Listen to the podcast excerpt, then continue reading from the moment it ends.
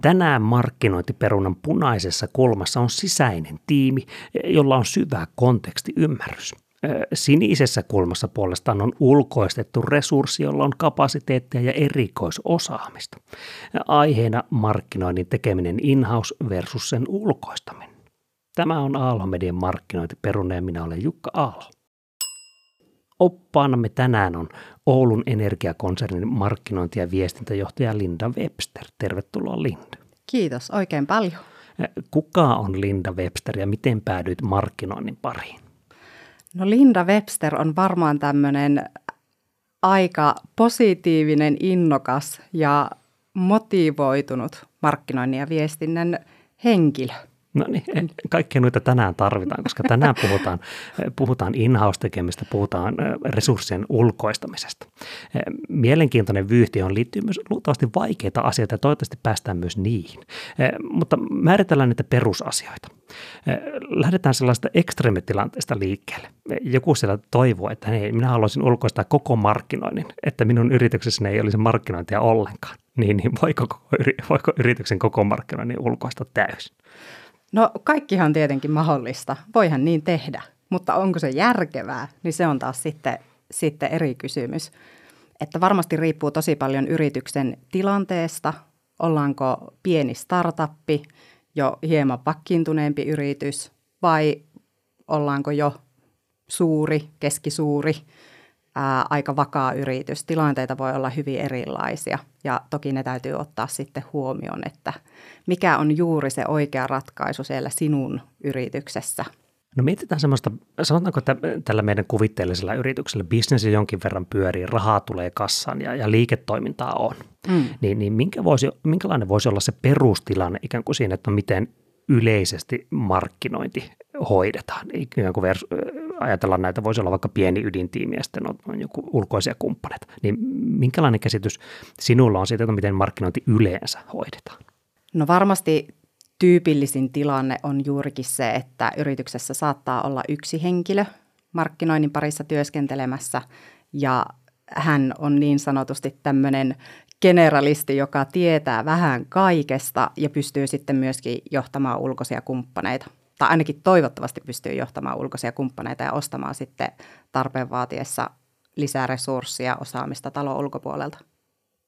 No minkälaisia muita vaihtoehtoja on sitten? On tämä unikorni generalisti, joka tekee kaiken kokkaan munakkaan oikealla kädellä samalla kun briefaa vasemmalla. Mitä, Kyllä. Muita, mitä muita vaihtoehtoja on?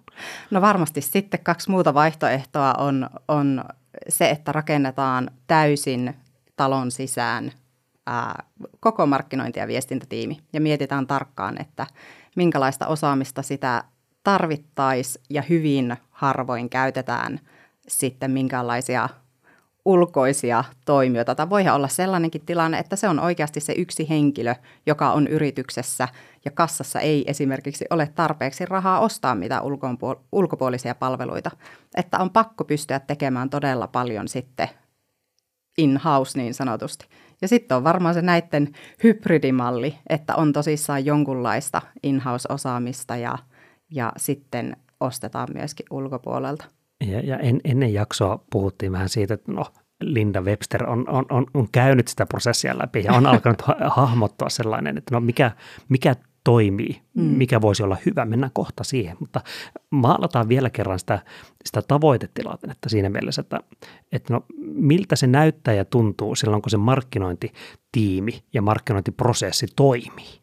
Itse näkisin se, sen sillä tavalla, että tässä maailmantilanteessa, kuinka paljon tuota, teknologia kehittyy, digitalisaatio kehittyy, tarvitaan tosi paljon erilaista osaamista. Ja, ja tota, sisäisen markkinointi- ja viestintätiimin pitäisi olla aika iso, jos, lähde, jos haluttaisiin hoitaa kaikki talon sisällä. Mutta tuota, siinä mielessä itse suosin sitä, että jotakin ostetaan myös talon talon ulkopuolelta tai pystytään ostamaan semmoista spesifiä osaamista, mitä välttämättä sieltä talon sisällä ei ole ja jota ei tarvi koko ajan. Että se on tavallaan semmoinen joustava kapasiteettilisä ja osaamislisä siihen tiimiin. Mutta aivan olennaisen tärkeää tuossa on se, että sulla on sitten oikea kumppani. siinä vierellä. Ja monestihan, tai itse olen kokenut, että, että tota, eri kumppani toimii erilaisella toimialalla eri yrityksellä.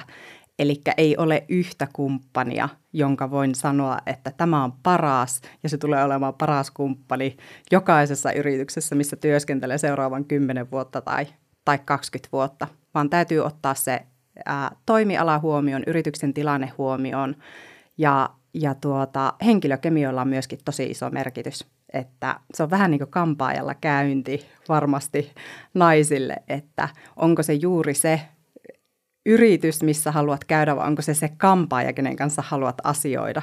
Että monestihan sitten voidaan siirtyä niiden osaajien perässäkin ehkä jollekin jonkun toisen kumppanin tai yrityksen tai toimiston asiakkaaksi.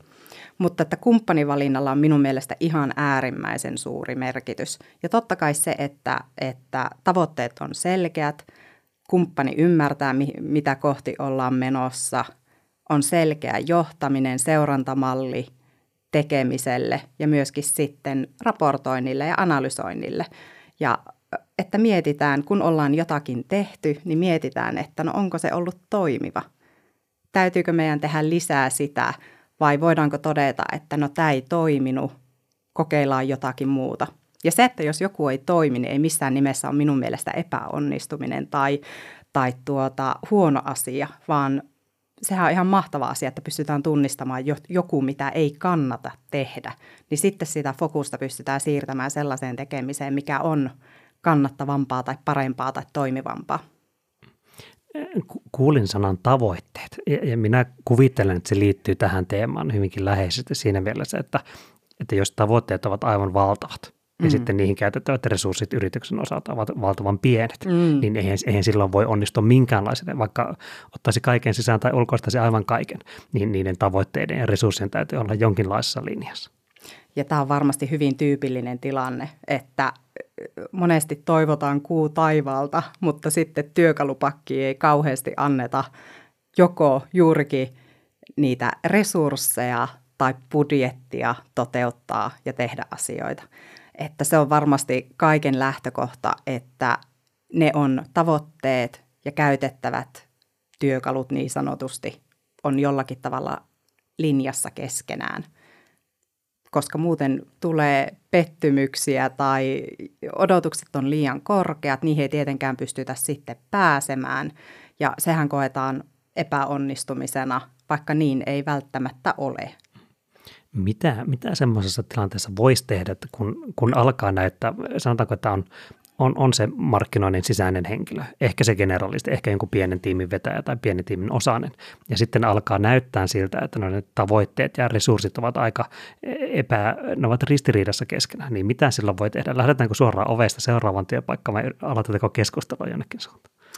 No en suosittele, että heti lähettäisiin ovet paukkuen mihinkään, vaan ehdottomasti kannattaisi lähteä juttelemaan oman esihenkilön, onko johtoryhmä, to- toimitusjohtaja, mikä se porras siellä onkaan tavallaan, mihin sen voi siellä omassa yrityksessä viedä eteenpäin ja, ja tuota, yrittää kuvata se auki, että missä se ristiriita on ja mitä ne vaihtoehdot on sen ristiriidan ratkaisemiseksi. Että se, sehän voi olla, että yrityksessä pystytäänkin lisäämään niitä työkaluja, eli budjettia tai resursseja siihen asiaan, tai sitten todetaan, että se ei yksinkertaisesti ole mahdollista ja ollaanko valmiita niistä tavoitteista sitten liisimään.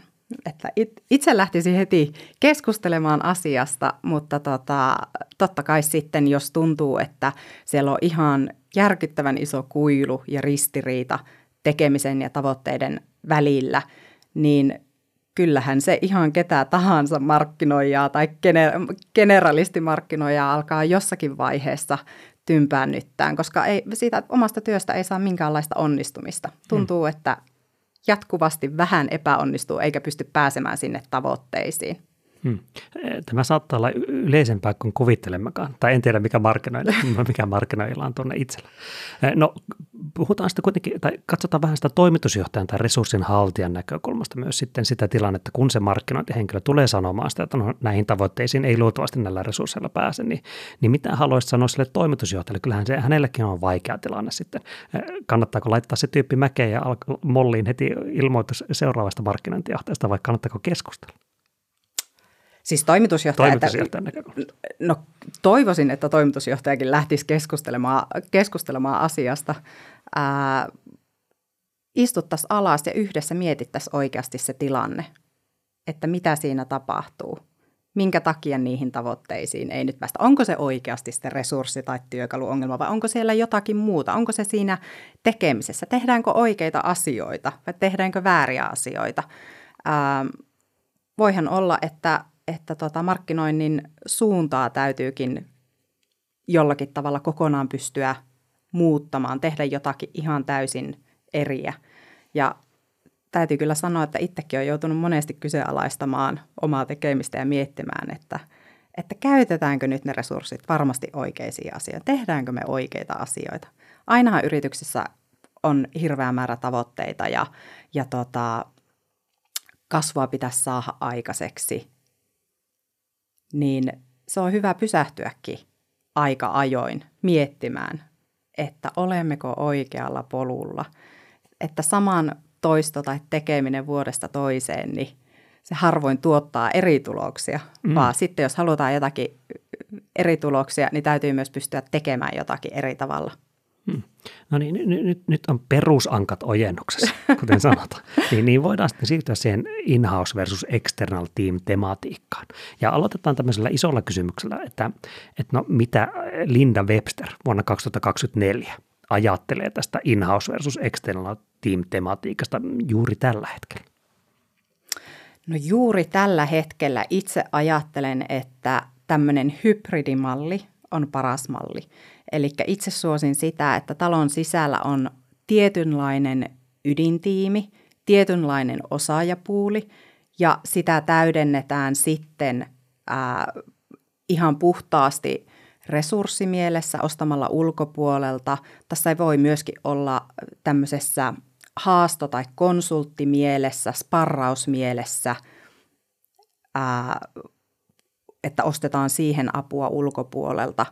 Mutta niin kuin taisin tuossa alussa mainita, että maailma on niin muuttunut, että sen ydintiimin sisällä pitäisi olla aika iso, jos me haluttaisiin pystyä taklaamaan kaikki asiat, mitä markkinoinnissakin nykypäivänä tarvitaan. Niin se on ehkä sellainen, mitä, mitä itse suosin.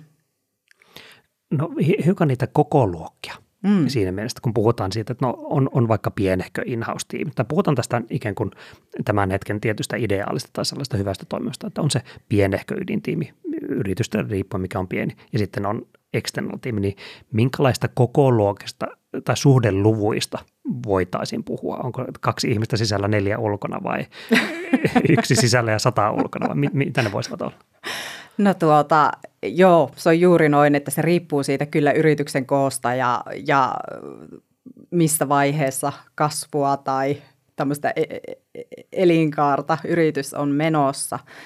Mutta kyllä mä näkisin, että jos siellä talon sisällä on pari-kolme tyyppiä, joilla on kyky ostaa ulkopuolelta sitten oikealla tavalla. Sekin on ihan hirveän tärkeää, kun mietitään tätä että rakennetaanko talon sisälle tiimiä, talon ulkopuolelle tiimiä. Ja jos päädytä, päädytäänkin vaikka sellaiseen ratkaisuun, että, että tota, talon sisälle ei oteta yhtään markkinointihenkilöä töihin, vaan päätetään, että ostetaan kaikki ulkopuolella, ulkoistetaan se täysin, niin siellä yrityksessä tai talon sisällä on pakko olla joku henkilö, joka osaa ostaa oikein. Nimittäin sekään ei ole nykypäivänä itsestäänselvyys, että sä ostat oikeita asioita oikealla hinnalla sieltä talon ulkopuolelta ja se, että sulla on aikaa johtaa niitä kumppaneita. Heidän täytyy, oli se nyt hybridimalli tai täysin ulkoistettu malli, niin aina kumppanit on pystyttävä ajamaan sisälle siihen no, talon tapaan toimia, talon tuota, mikä ikinä se toimiala on, missä he työskentelevät, ja myöskin siihen yrityksen tapaan toimia arvomaailmaan. Niin jos tälle ei ole aikaa, niin se kumppanuussuhde, se ei tuota niin sanotusti sitä parasta mahdollista hedelmää minun mielestä. Täytyy pystyä integroimaan sitä ulkopuolista tiimiä osaksi sitä yrityksen tekemistä, jotta he oikeasti ymmärtää, mitä siellä tapahtuu ja he pystyy tuottaa sen lisäarvon, mitä ehkä halutaan. Näin omasta näkökulmasta itse olen kuitenkin tehnyt hiukan erityyppisesti mm. näitä markkinoinnin töitä ja, ja huomaan, minä sanoisin näin, että, että tota, tai kontraktorina tai eksternalla resurssina niin hyvin hankala toimia, jos sisällä ei ole ketään ikään kuin markkinoinnin ambassadoria tai ylipäänsä sanotaanko suoraan markkinoinnin henkilö. Mm. Että, että jos, jos näin ei ole, niin sitten aika monesti hakataan päätä seinään hyvin monissa mutkissa. Siellä ei ole ehkä sellaista samanlaista kieltä välttämättä eikä tuota, löydetä samalle aaltopituudelle. Näin se monesti on. Niin. Tuo oli muuten hyvä niin. pointti, että sä oot, sä oot ollut kummallakin puolella niin sanotusti yrityksen sisällä ja talon ulkopuolella. Niin sulla on se kumpikin näkökulma. Niin, ja molemmathan on hauskoja markkinoita, niin ne on hiekan erilaisia. Joskus on kiva olla siellä myllyssä pitkään ja katsoa, että miten se homma kehittyy siellä in Mm. Toisaalta on joskus kiva, että voi laittaa illalla koneen kiinni ja sitten ei, ei ole aivan niin siellä myllyssä. Mole, molemmat toimii. No hiukan sitten sitä ikään kuin, vaikka niin kuin esimerkkinkin kautta sitä, että no minkälaisia rooleja ja resursseja ulkoistetaan ja mitä hommataan sisälle. Puhuttiin no ehkä vähän siitä, että no siellä sisällä jonkinlainen generalisti jollakin tavalla ehkä täytyy olla, mm. että pystyy handlaamaan sen ison kuvan. Mutta sitten tuntuu se siltä, että no okei, minä nyt kuvittelen tässä, että se voisi olla. Sitten tavallaan voisi hankkia sellaisen ulkoisen generalisti konsultin, joka konsultti sparraa siinä, että mitä kaikkea minun pitäisi ottaa huomioon. Mutta yleensä minä voisin kuvitella näin, että no ulkoistettua resursseja on nyt kun tietyt spesifit osa-alueet, mikä se voi ollakaan maine, maksetun mainonnan pyörittäminen, ehkä joku, en tiedä voisiko somea aspa olla jotenkin semmoista, mutta että mitä Joo. tämmöisiä rooleja on semmoisia, jotka, aloitetaan vaikka sitä ulkoistamisesta, että mitä mit, mitä sinä niin kuin lähtisit miettimään ulkoistamisen hyvinä kandidaatteina? Minkälaisen roolin? No kyllä mä itse näkisin, jos saisin rakentaa itse pienen ydintiimin ja sitten miettiä, että mitä me ostetaan talon ulkopuolelta, niin varmasti talon sisälle itse ottaisin jo, jonkunlaista digimarkkinoinnin asiantuntijaa, manageria ja ehkä sisältöpuoleen henkilö. Ja siitä lähtisin sitten katsomaan, että mitä voi ostaa tai mitä kannattaa ostaa talon ulkopuolelta. Siellä on varmasti tämmöiseen niin verkkosivukumppanuuteen liittyviä asioita. Verkkosivujen ylläpitoon, kehitykseen tarvitaan, siellä ei ole enää yksi henkilö, joka, joka tekee, vaan siellä tarvitaan koodaria ja UX-suunnittelijaa ja, ja tuota, vaikka ja minkälaista todella spesifiä teknistä osaamista, niin näkisin, että semmoista on helpompi lähteä ulkoistamaan. Ja monesti se työmäärä myöskin, vaikka nyt sen verkkosivukehityksen suhteen, niin se ei ole viisi päivää viikossa, 37,5 tuntia, vaan sitä resursseja pystyy sitten ostamaan hyvin joustavasti. Mutta myöskin tämmöiset niin valokuvaukseen, videotuotantoon tai jopa some-videotuotantoon, reelseihin liittyvät tämänkaltaiset on ehkä sellaisia, mitä mä lähtisin ulkoistamaan.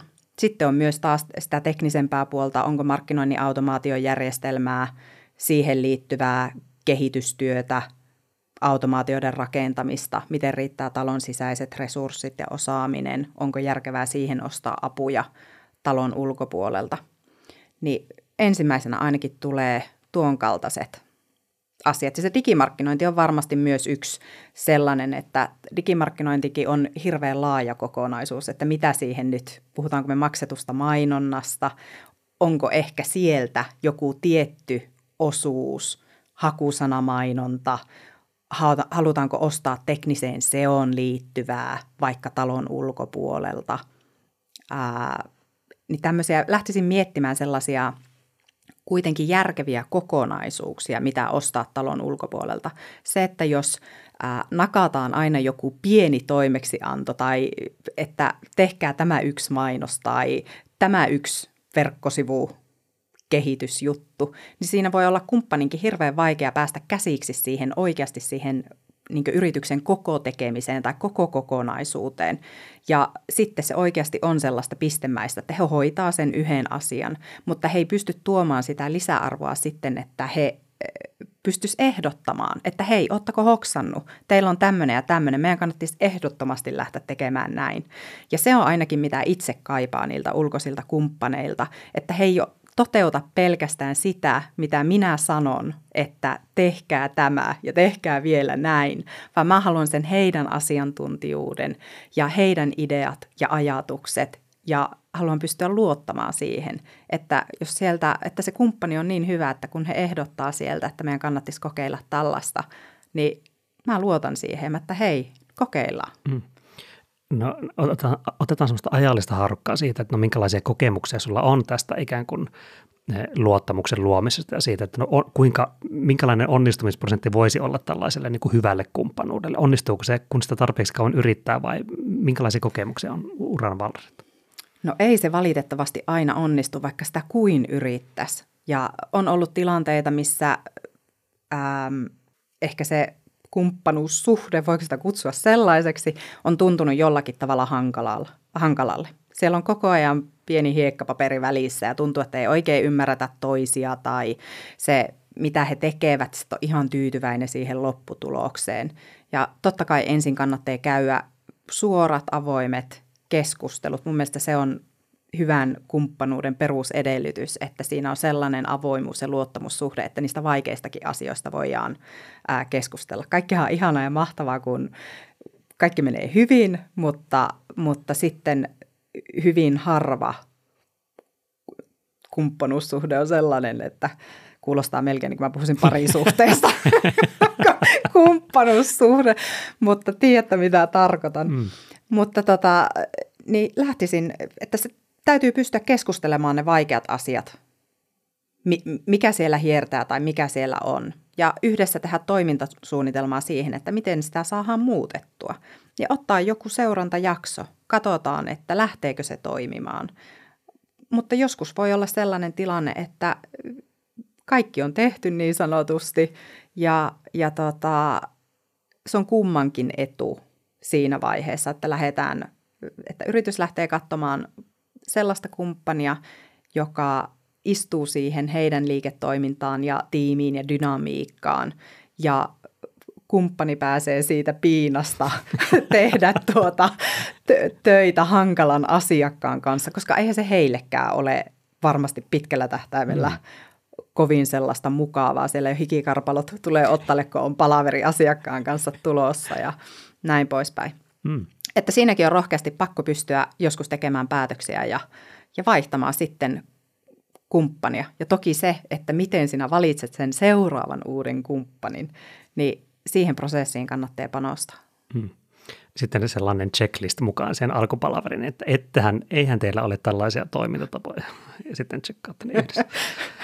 No joo, kyllä. Ei, oikeasti kannattaa, kannattaa lähteä tuommoisen checklistin kautta. Toki ei ehkä kannata siinä tilanteessa sanoa, että mulla on tällainen checklisti. Että, Minulla on traumaja. kyllä, juuri näin. Täytyykö käydä terapiassa välillä. Mutta kyllä sitä oikeasti kannattaa miettiä, että mitkä on tärkeitä. Ja myöskin, että mikä sen yr- äh, kumppanin tai tulevan ulkoisen toimija, mikä heidän arvomaailma tai toimintamalli tai tapa on – mätsääkö sen, se sen teidän yrityksen toimintamallien ja tapojen kanssa? Ja onko arvopohja sama? Niillä on ihan yllättävän suuri merkitys. Ja hirveän tärkeää se, että monestihan keskustelu avataan jonkun asiakkuuspäällikön kanssa siellä tuota, potentiaalisen toimiston puolella tai kumppanin puolella.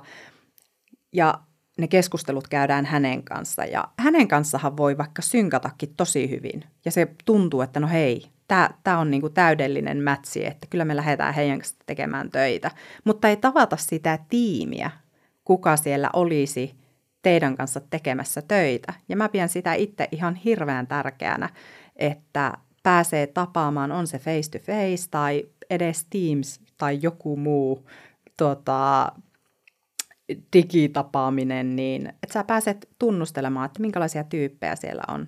koska he on se kuitenkin, joka tekee sitä operatiivista työtä ja joiden täytyy päästä kiinni siihen sinun liiketoimintaan ja, ja tapaan toimia. Että sen koko kokonaisuuden täytyy toimia, ei vaan sen yhden henkilön mm. kanssa sieltä. Kuulen tässä tämmöisen käytännön vinkin, että kun uusi kumppanuus on alkamassa ja tapaat vain sen henkilön, jonka työ on hurmata sinut, niin yrität tavata myös niitä henkilöitä, joiden työtä ei ole hurmata sinut, vaan tehdä ne työt. Kyllä, juurikin näin.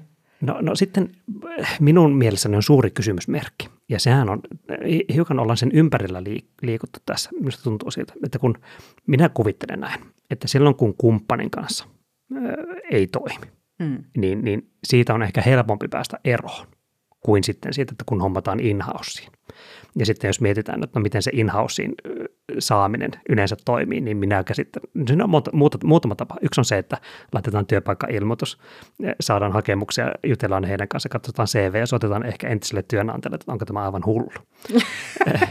Hyvä lähtökohta. tai, tai, tai sitten niin, että on ikään kuin semmoisia vanhoja hyviä tuttuja, joiden kanssa on tehty vaikka töitä ennenkin, josta tiedetään, että ne on hyviä tyyppejä, että ne luultavasti eivät ole tulleet hulluiksi tässä välissä.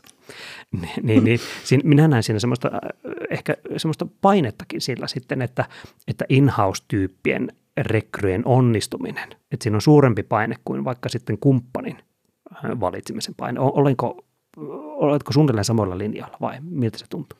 No totta kai se on, on noin, että, että tota, ulkoisen kumppanin kanssa, niin sen suhteen voi päättää, jos se tuntuu, että se ei toimi. Mutta sitten kun talon sisälle rakennetaan tiimiä, niin totta kai se paine löytää juuri oikea tyyppi on paljon kovempi, koska he tulee olemaan siinä toivottavasti pitkä, pitkän aikaa ja minkälainen se heidän tahtotila on kehittyä ja kasvaa ehkä siinä roolissa, oppia lisää, niin sillä on tosi iso merkitys. Ja totta kai, että he istuvat sinne sinun, sinun tiimin, jos siinä on muita henkilöitä, että he istuu siihen tiimin dynamiikkaan, muodostaa tiimin hengellä on ihan järkyttävän iso merkitys, että sille niin työn lopputuloksellekin ja innovoinnille, kuinka mukavaa siellä töissä on. Ja ulkoista resursseja pystytään taas joustavasti käyttämään, että se on varmasti haastavaa yrityksille miettiä erityisesti, jos puhutaan vaikka startupeista tai, tai semmoisessa aika alkuvaiheessa – olevia, kassaan ei välttämättä tule säännöllisesti rahaa, niin se riski sisäisen tai in-house-tyypin palkkaamisesta koetaan liian suurena siinä vaiheessa ja se on, se on ihan luonnollista.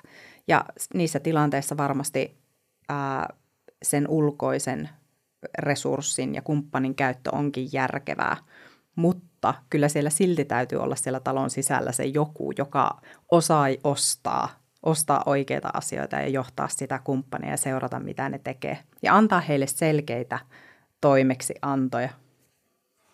Niin, minä, minä kuulen ja luulen myös, että ikään kuin se skaalaaminen on tärkeää. Sitten, mm. että jos on jollakin setillä lähdetty liikkeelle, niin sillä ei välttämättä päästä, päästä nyt seuraavaa kymmentä vuotta eteenpäin. Että onhan meillä markkinointi, koska meillä on tämä yksi tyyppi täällä. Mm.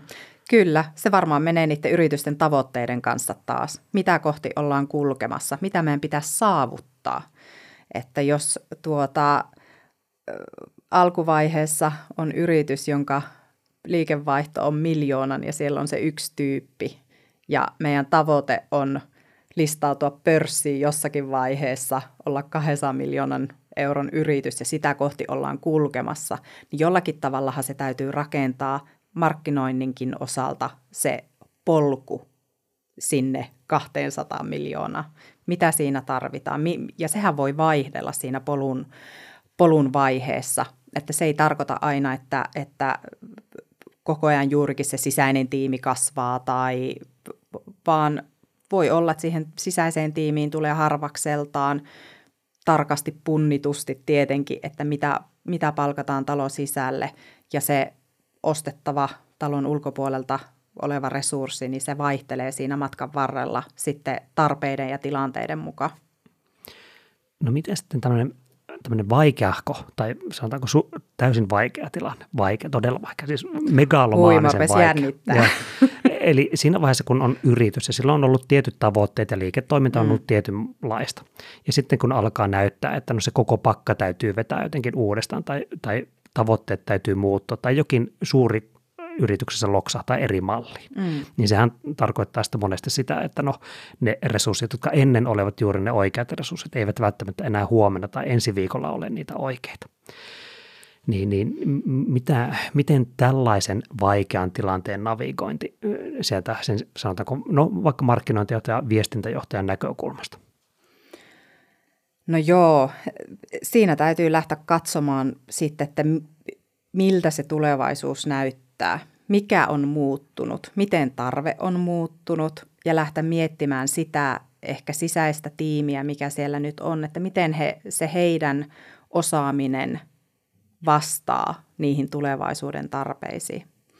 Ja myöskin se, että mi, mi, jos siellä on esimerkiksi tämmöistä niin uudelleen kouluttautumistarvetta ynnä muuta, niin onko niillä sisäisillä henkilöillä siellä tietenkin oma henkilökohtainen halu oppia lisää, kouluttautua, kehittyä, osata enemmän?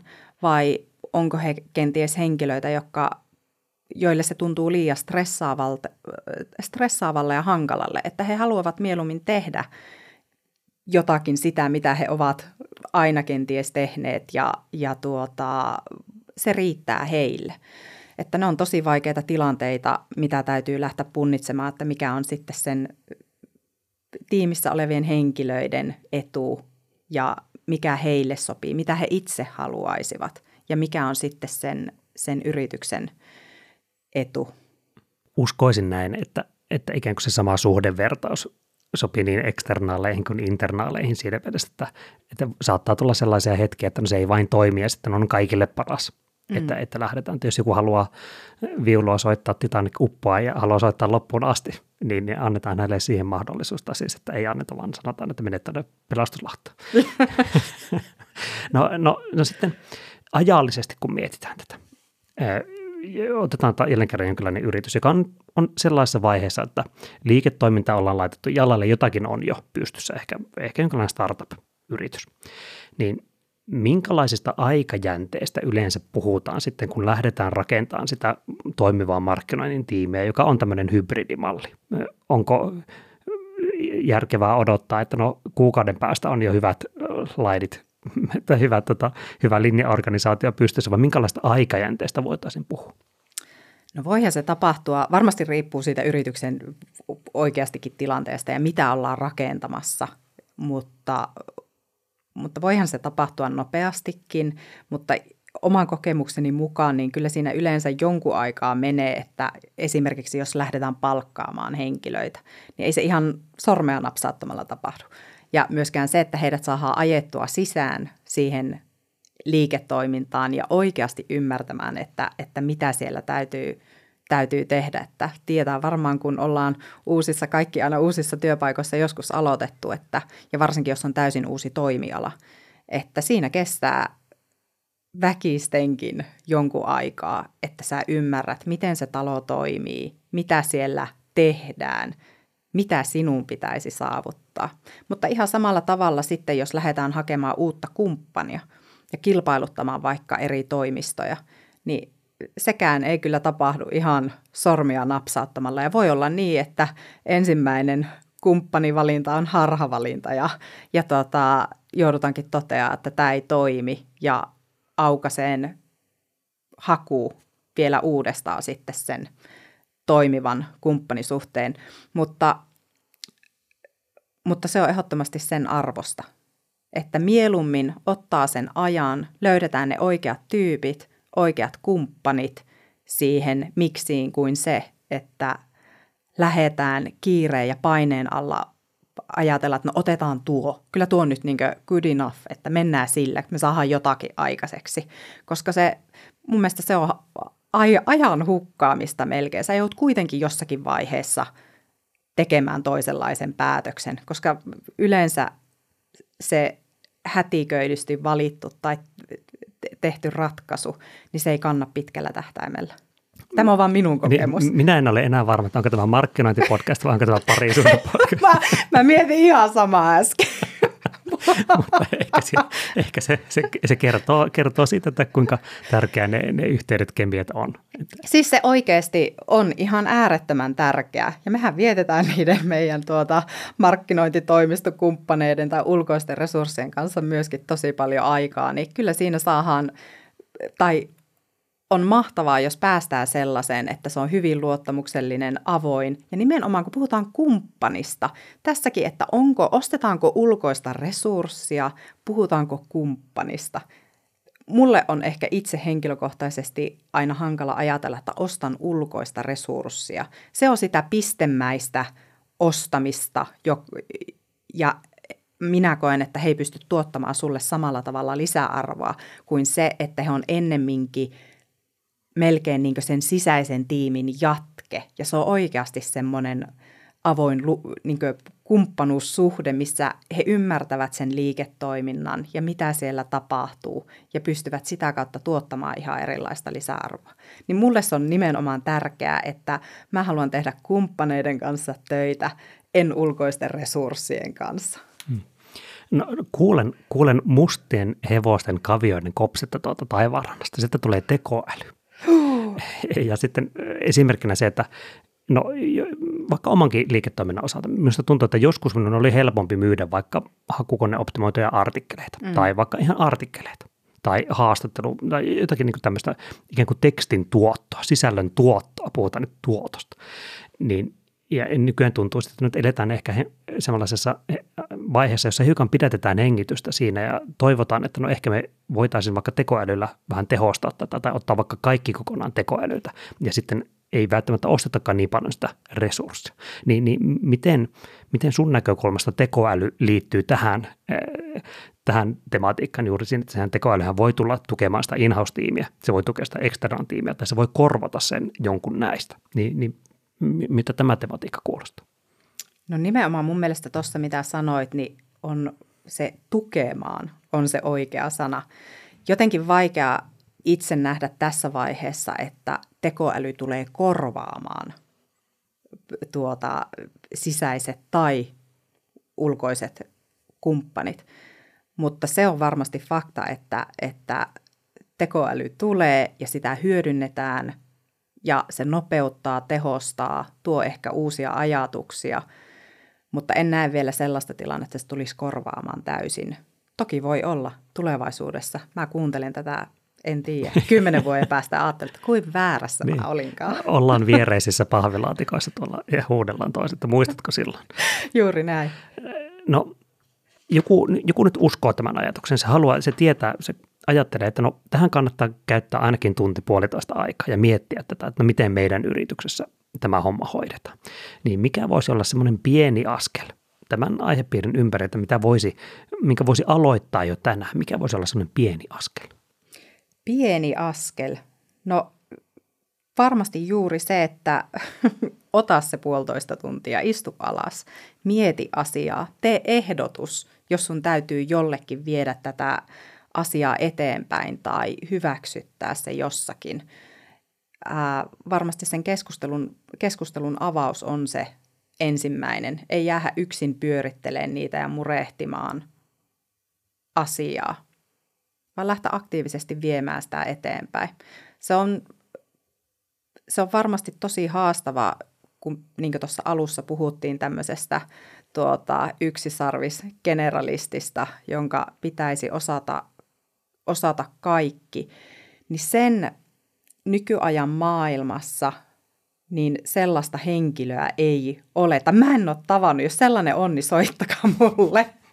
Mutta mä en ole tavannut sellaista yksisarvista, joka pystyisi hanskaamaan markkinoinnin koko skaalan, mitä siinä nykypäivänä, nykypäivänä tarvitaan. Ja ehkä joissakin yrityksissä vielä voi olla sellainen ajatus, tämäkin taas riippuu, että missä vaiheessa, minkälaista, minkälainen johto yrityksessä on ja minkälainen se ajatusmalli malli siellä on. Mutta joissakin yrityksissä voi olla valitettavasti vielä semmoinen ajatus, että me tarvitaan yksi tyyppi, että no sehän hoitaa, se kuvaa ja se kirjoittaa ja se hoitaa markkinoinnin automaatiot ja suunnittelee ja leiskaa ja kaiken mahdollisen, mutta tota, kyllä se on aika mahoton, mahoton homma. Eli keskustelu, avaa keskustelu, tee ehdotus.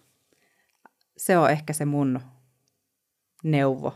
Ja siihen vielä, kun ottaa sen liiketoiminnallisen näkökulman huomioon, että jos pystyy suhteuttamaan niitä budjettia siihen yrityksen liikevaihtoon, tavoitteisiin ynnä muuta, niin sitten se ei ole enää keskustelua semmoisella geneerisellä tasolla, että me, minä tarvitsen tai minä haluaisin tehdä näin, vaan siinä on numerot pöydässä ja niiden kautta pystytään lähteä sitä tarkastelemaan. No niin, puolitoista tuntia kalenterin aikaa ja noita asioita tekemään. Ja jos haluaa ajatusleikin tehdä, niin minulla on oma vinkkini tähän, että tee, tee sellainen työpaikkahakemus, jossa haet koodaria, joka on osa-aikaisesti myös HR-päällikkö. Niin katsotaan, katsotaan että miten, minkälaisen vastaanoton se saa tuolla somemaailmassa. Ja näitä työpaikkailmoituksia, ei nyt ihan ehkä tuommoista, mutta siis niitä työ, markkinoinnin suhteen näitä työpaikkailmoituksia näkee ihan todella paljon, että siinä on puoli A4 lueteltu, että mitä pitäisi kyetä tekemään ja, ja tota, hiki tulee jo pelkästään lukeessa sitä ilmoitusta. No niin. No, vielä viimeinen vinkki, koska tämä nyt on parisuhde podcast myös, niin ikään kuin sitten kun tulee se hetki, että kun kumppanin kanssa ei toimi, niin voi laittaa tekstiviesti, jonka otsikko, jossa lukee pelkästään meidän pitää jutella. We need to talk. Aha. Mä luulen, että siellä kumppani heti tietää, että mistä on kysymys kun semmoisella otsikolla oleva kalenterikutsu pärähtää sähköpostiin, niin, niin kyllä siinä kumpikin tietää, että nyt on serious stuff. no, niin. no, lisää vakavia asioita ja vähemmän vakavia asioita löytyy Linda Websterin LinkedInistä luultavasti ainakin. No, Onko ainakin. se oikea paikka, johon mennä kuulemaan lisää sinusta? No kyllä, varmasti linkkari on, on tosi hyvä Instassakin voi alkaa seuraamaan, no niin, jos mikä, haluaa nähdä. Mikä handle löytyy Instasta? Linda Webs. Linda Webs. No niin, linkkaamme Linda Webs ja Linda Websterin LinkedInin myös jakson kuvauksen. Kiitos valtavasti Linda. Kiitos, oikein paljon oli mukava. Ja ei muuta kuin ensi jakso.